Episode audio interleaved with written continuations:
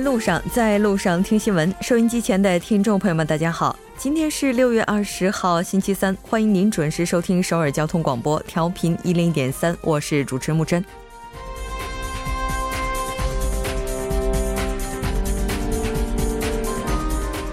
有这么一群人，他们因战乱、贫困被迫离开故土，但他们希望拥有自己的梦想家园，希望被世界温柔以待，于是就有了这个备受国际社会关注的特别日子——世界难民日。从1950年成立联合国难民署，1951年出台联合国难民公约，到2001年的第一个世界难民日至今，海水与火焰依然交织在难民的周围。何处是乐土，也依然是难民向时代发出的追问。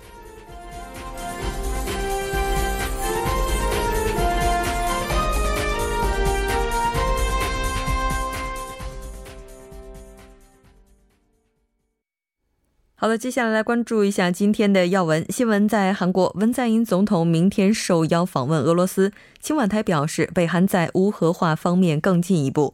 虚拟货币交易所被黑客攻击，损失价值三百五十亿的货币。半岛之外，习近平同北韩劳动党委员长金正恩举行会谈，北韩与美国协商美军遗骸返还事宜。蓬佩奥是否访北受关注。新闻放大镜板块依然邀请专家学者放大探讨新闻热点焦点。今天我们要讨论的主题是：下一任期教育监将给教育界带来哪些变化？每周一到周五晚六点至八点，了解最新动态，锁定调频一零点三新闻在路上。稍后是广告时间，广告过后马上回来。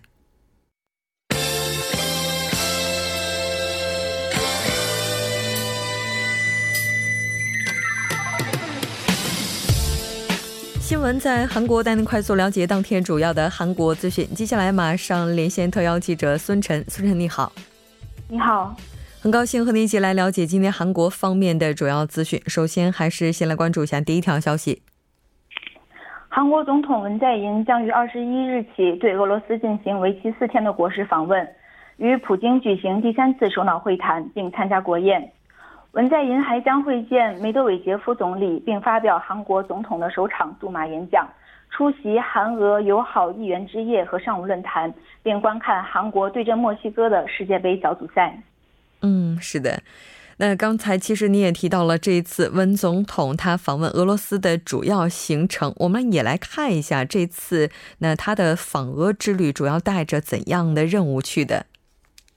青瓦台表示，希望通过此访推动韩朝俄三边经济合作，为文在寅的北方经济构想注入动力。据透露，金特会和文金会营造了全面推进三边合作项目所需的条件。铁路、天然气、电力合作将成为主要经合议题。嗯，是的，没错。应该说，接下来的话，南北韩以及俄罗斯之间的会面也是非常重要的一个环节。那我们也看到，青瓦台方面目前对于金正恩与习近平主席的会面也是做出了积极的评价。我们来看一下，嗯。嗯您请讲。青瓦台某官员在接受呃今天在接受媒体采访时表示，韩中领导人的会晤将为半岛实现无核化起到积极作用。该官员还表示，中方支持韩半岛无核化，且希望韩朝关系和朝美关系得到改善。预计金正恩此次访华旨在同中国国家主席习近平共享朝美首脑会谈的结果，相信双方日后也将保持密切沟通。嗯，是的。那当然，我们也看到，包括北韩的国内媒体，包括中国的媒体，也都是对于这次两国元首的会晤做出了非常高的评价。我们看到，也有人表示呢，韩国是一直在紧密的关注中国和北韩，然后并且呢，也是保持着联系。喂，你好。青青瓦台，据青瓦台透露。韩国政府同朝中等有关各方一直保持着密切联系和沟通。韩国总统文在寅一直致力于同东北亚国家的深化合作，助推在半岛构建和平机制。嗯，是的，没错。那当然，有关于金正恩委员长以及习近平主席会谈的相关内容，我们在今天的半岛之外呢，依然会带您了解。这条信息先了解到这里，我们再来看一下下一条消息。韩国最大虚拟货币交易平台 Bitsum 遭黑客入侵，约三百五十亿韩元（约合人民币二点零五亿人民币）资产被盗。被盗。嗯，介绍公司十九日下午十一日十一时发现异常情况，于二十一日凌晨二十日凌晨一时三十分采取措施清点资产后，发现了平台被黑情况，随后于当天上午九时四十分。向韩国网络振兴院举报。嗯，是的，没错。应该说，这个虚拟货币交易所，在发现被黑客攻击之后，采取做这个采取一些措施的速度是非常快的，但依然是造成了不小的损失。那这次黑客攻击它带来的影响，以及接下来可能会这个在有关方他们会采取的处理会是怎样的呢？据悉，约三百五十亿韩元的加密货币被盗，平台暂停交易和加密货币的存取服务，损失的部分将由公司赔偿，客户资产已转移到未接入互联网的外部存储设备。该交易所相关人士表示，将对服务器进行优化升级，加加强数据库的安全防护，确保今后不再发生此类情况。另外，Bitsum 被黑消息传出后。是币价较前一交易日下滑了百分之四点二五，其他虚拟货币也有所下跌。嗯，是的，没错。应该说，这次的被盗情况不仅仅使这家交易所遭受了损失，包括整个虚拟货币的业界，它的交易的目前这个交易额也是出现了下滑。这条了解到这儿，我们再来看一下下一条消息。今日，韩国经营者总协会向雇佣劳动部提交了建议书，表示实施五十二小时工作制度需要一定的缓和期。嗯，是的，没错。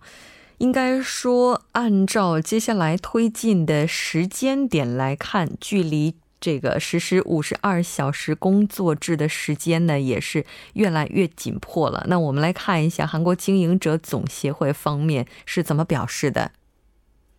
经营者总协会表示，将尽力帮助企业迅速适应缩短工时后的变化，正在积极探索提高工作效率的方案，通过改变工作者劳动方式、提高工作集中力等，最大程度的消除负面影响。相关人士还表示，根据行业特征及其他影响因素，可以临时延长工作时间，例如石油、化学、制钢等行业。嗯，是的。那另外，韩国经营者总协会也提出来了，接下来可能需要引入弹性劳动时间。呃，是的，该协会确实提出了该该项建议。呃，相关人士表示，将会在一些呃制钢、造船、建筑等行业，呃，提出临时延长工作时间的建议。嗯，是的，没错。那当然，也就是意味着接下来实施五十二个小时的工作制。虽然说是根据不同的行业分阶段的推进，但接下来马上要面临实施这一制度的业界也是有着一定难题的。那我们看到，现在政青党呢，政党青这边也是表示将给出六个月的引导期。共同共同民主党首席发言人朴范介今日在记者会上表示。共同民主党政府及青瓦台商定，为定于下月一日起实施的周五十二小时工作制是六个月的过渡期。共同民主党邱美爱、国务总国务总理李洛渊、青瓦台政策市长李夏成当天在国会共同主持党政青会议，决定将开展新制度宣传活动，以尽量减少缩短工作呃工时造成的冲击，稳定实施制度。嗯，是的，没错。应该说，实施这个制度之后，有担忧的声音也是表示有可能会减少就业率。那当然，我们看到说，政府方面也提出了增加针对低收入人群的就业机会。发言人朴范介还表示，将增加针对低收入人群的就业机会，具体的相关政策将于下月初发布。呃，此外，党政厅还将听取中小和中型骨干企业、小工商业者、建筑业等遇到的困难，加大援助力度，并根据不同行业而制定不同的缩短缩短工时制度。嗯。也就是说，面对这样一个制度的实施，接下来面对阵痛是难以避免的了。那这条关注到这儿，我们再来看一下今天的下一条消息。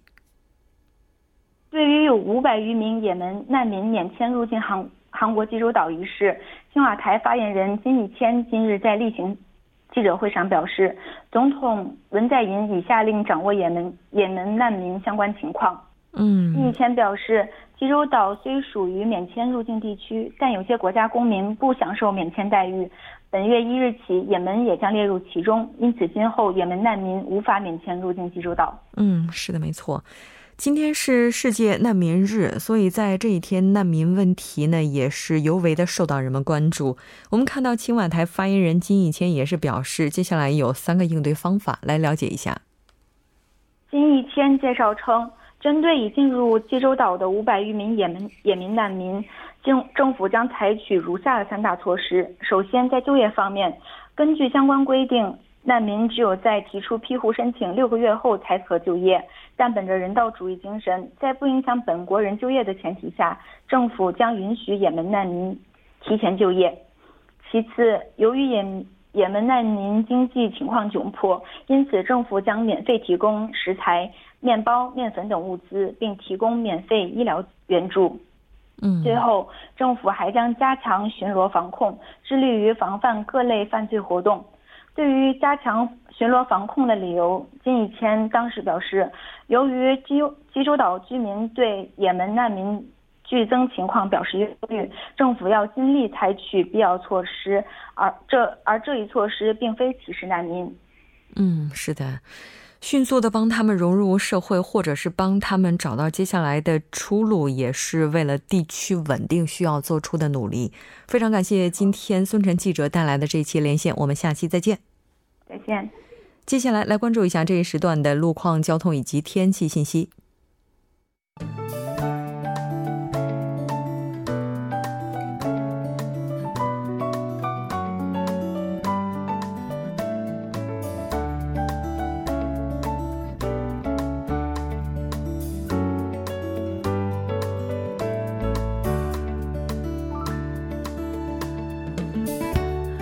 大家晚上好，今天是星期三，这里是由程琛为大家带来这一时段的路况及天气信息。现在是晚间六点十三分。我们先来关注一下高速的路况，在首尔外环高速公路板桥至九里方向，板桥分岔口至城南交叉口、松坡交叉口至西河南交叉口、广延隧道至土平交叉口，以上三条路段呢，目前由于晚高峰行驶车辆的增多而交通停滞。接下来是在京釜高速公路首尔方向，在安城交叉口附近路段的应急车道上呢，目前停靠着一辆故障车辆，受其影响，该路段路况。复杂，属于事故高发路段，还望途望途经的车主们保持安全车距，小心驾驶。下一则路况来自南部循环路首尔市特路至庆南公寓方向，不久之前发生在该路段四车道上的交通事故呢，目前已经得到及时的处理，路面恢复正常。好的，我们来关注天气。受到来自中国山东半岛的高气压影响，短期之内韩国晴朗的天气将会一直持续。但济州岛地区的降雨呢接连来袭，在降雨没有覆盖到的内陆地区，尤其是中东部以及全罗南道等局部地区，高温发展明显，体感十分闷热。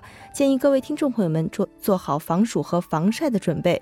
我们先来关注一下首尔市未来二十四小时的天气预报：今天夜间至明天凌晨。晴，最低气温十八度。明天白天晴，最高气温是二十八度。好的，以上就是这一时段的天气与路况信息。我们稍后再见。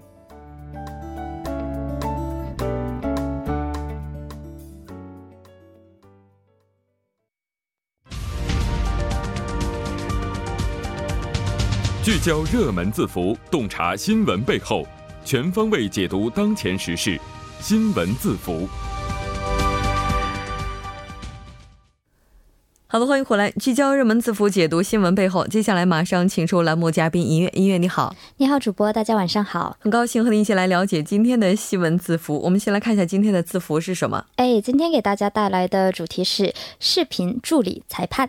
嗯，视频助理裁判这应该跟世界杯是有关的。哎，对，那先给大家讲解一下，它呢是一种我们说可以说现在人利用这个高科技进行的一整套。一整套的一个辅助裁判系统啊，那刚刚主播也提到了是跟世界杯有关嘛，我们就以这次世界杯为例，它呢是由就是说咱们看到球场现场的这个转播摄像摄像机，也就是说咱们作为观众能够看到的这个画面，然后呢还有两架专门监控这个越位的摄像机，还有就是以及位于这个莫斯科的国际报道中心的视频裁判团队组成。刚刚也提到了它是一个一整套的嘛，那除此之外呢还有四名这个回放的专员，他们是。做什么呢？他们为视频裁判团队呢提供这个协助，哎，从现场拍摄到的。各种角度中啊，筛选出非常有用的信息，特别有一种这种像狗仔这种感觉。当然呢，也为了确保这个裁判之间没有所谓的暗箱操作，那视频回放室内呢还会安排一名国际的这个足联官员，他就是负责监督所有的视频回放以及和裁判之间的沟通，就是保障他的公正公平。是的，嗯，是的。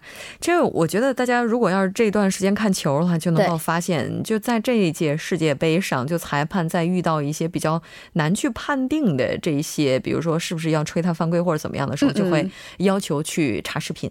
对，那有的时候可能并不仅仅是这个裁判会要求去吹啊，可能后面那个视频助理裁判这个系统他们跑上来了，对他们就直接会告诉他，哎，可能这一段您判的这个有误。那刚刚这个节目开始之前也跟主播聊了，哎有没有？这这两天有没有看这个球赛？对，我们主播也提到了，那肯定对这个昨晚啊，昨晚这个日本对哥伦比亚的，哎，这场比赛肯定会记忆犹新。特别是昨天也是香川真司呢，也是贡献了一记点球。嗯，那其实到今天为止，或者说今天凌晨为止吧，我们可以说这个俄罗斯世界杯的第一轮小组赛已经全部结束了。直到这一轮的小组赛，哎，光这个点球有多少粒吗？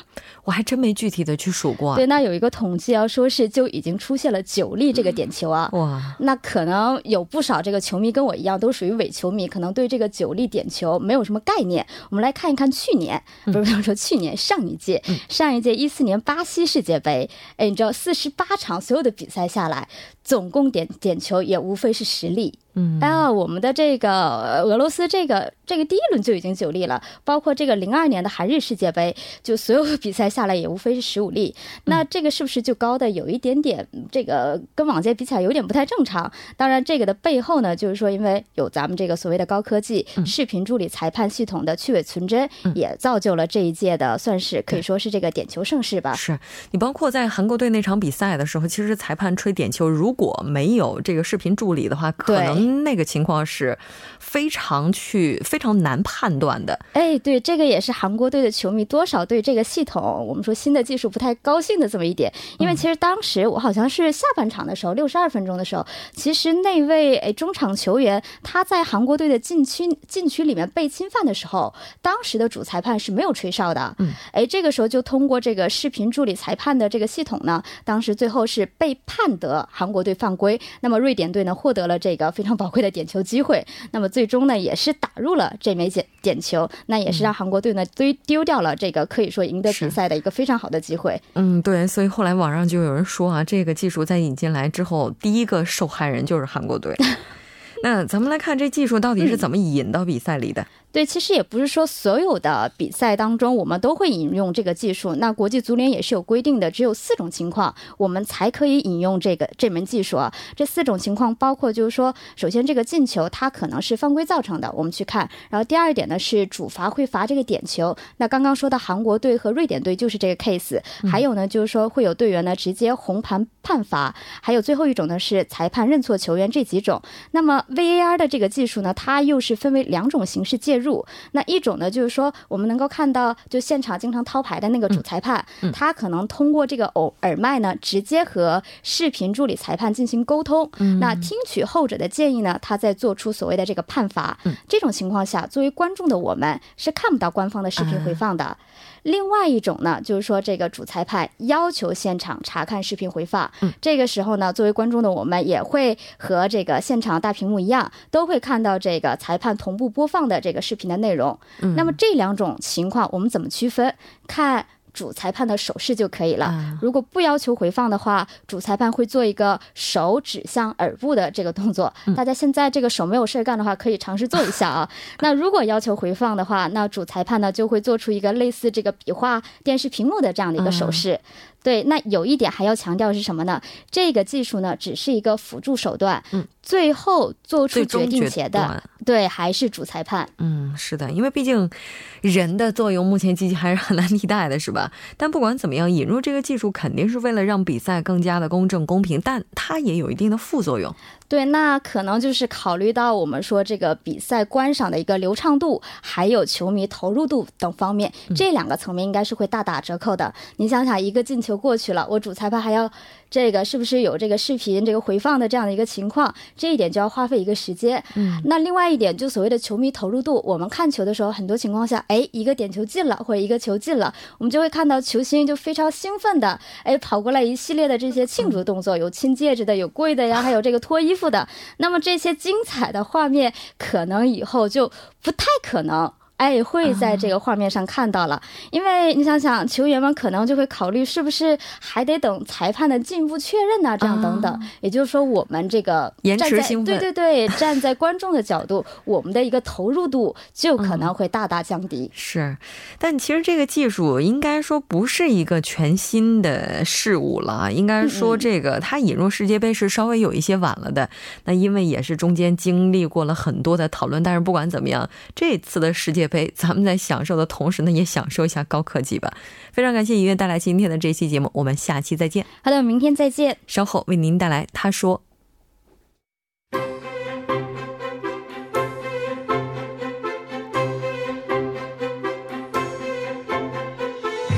新闻在路上，在路上听新闻。您的点赞、您的回馈是对我们最大的鼓励与支持。参与节目，您可以发送短信到井号幺零幺三，每条短信会收取您五十韩元的通信费用。另外，您也可以登录 TBS 官网三 w 点 tbs 点 s o u r 点 kr 给我们留言。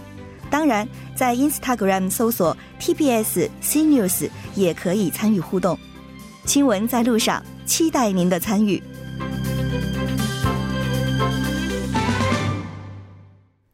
好的，欢迎回来听他说评舆论内外。接下来马上连线特邀嘉宾，来自首尔 Digital 大学的郑明书教授。郑教授你好，主持人你好，听众朋友大家好，我是首尔 Digital 大学中国学系郑明书。很高兴和您一起来了解今天的他说。还是先来看一下今天的语录是什么？好的，今天的语录呢是북한과일본간에도새로운출발을해서상호불신이라는껍데기를깨고납치문제를해결하고싶다。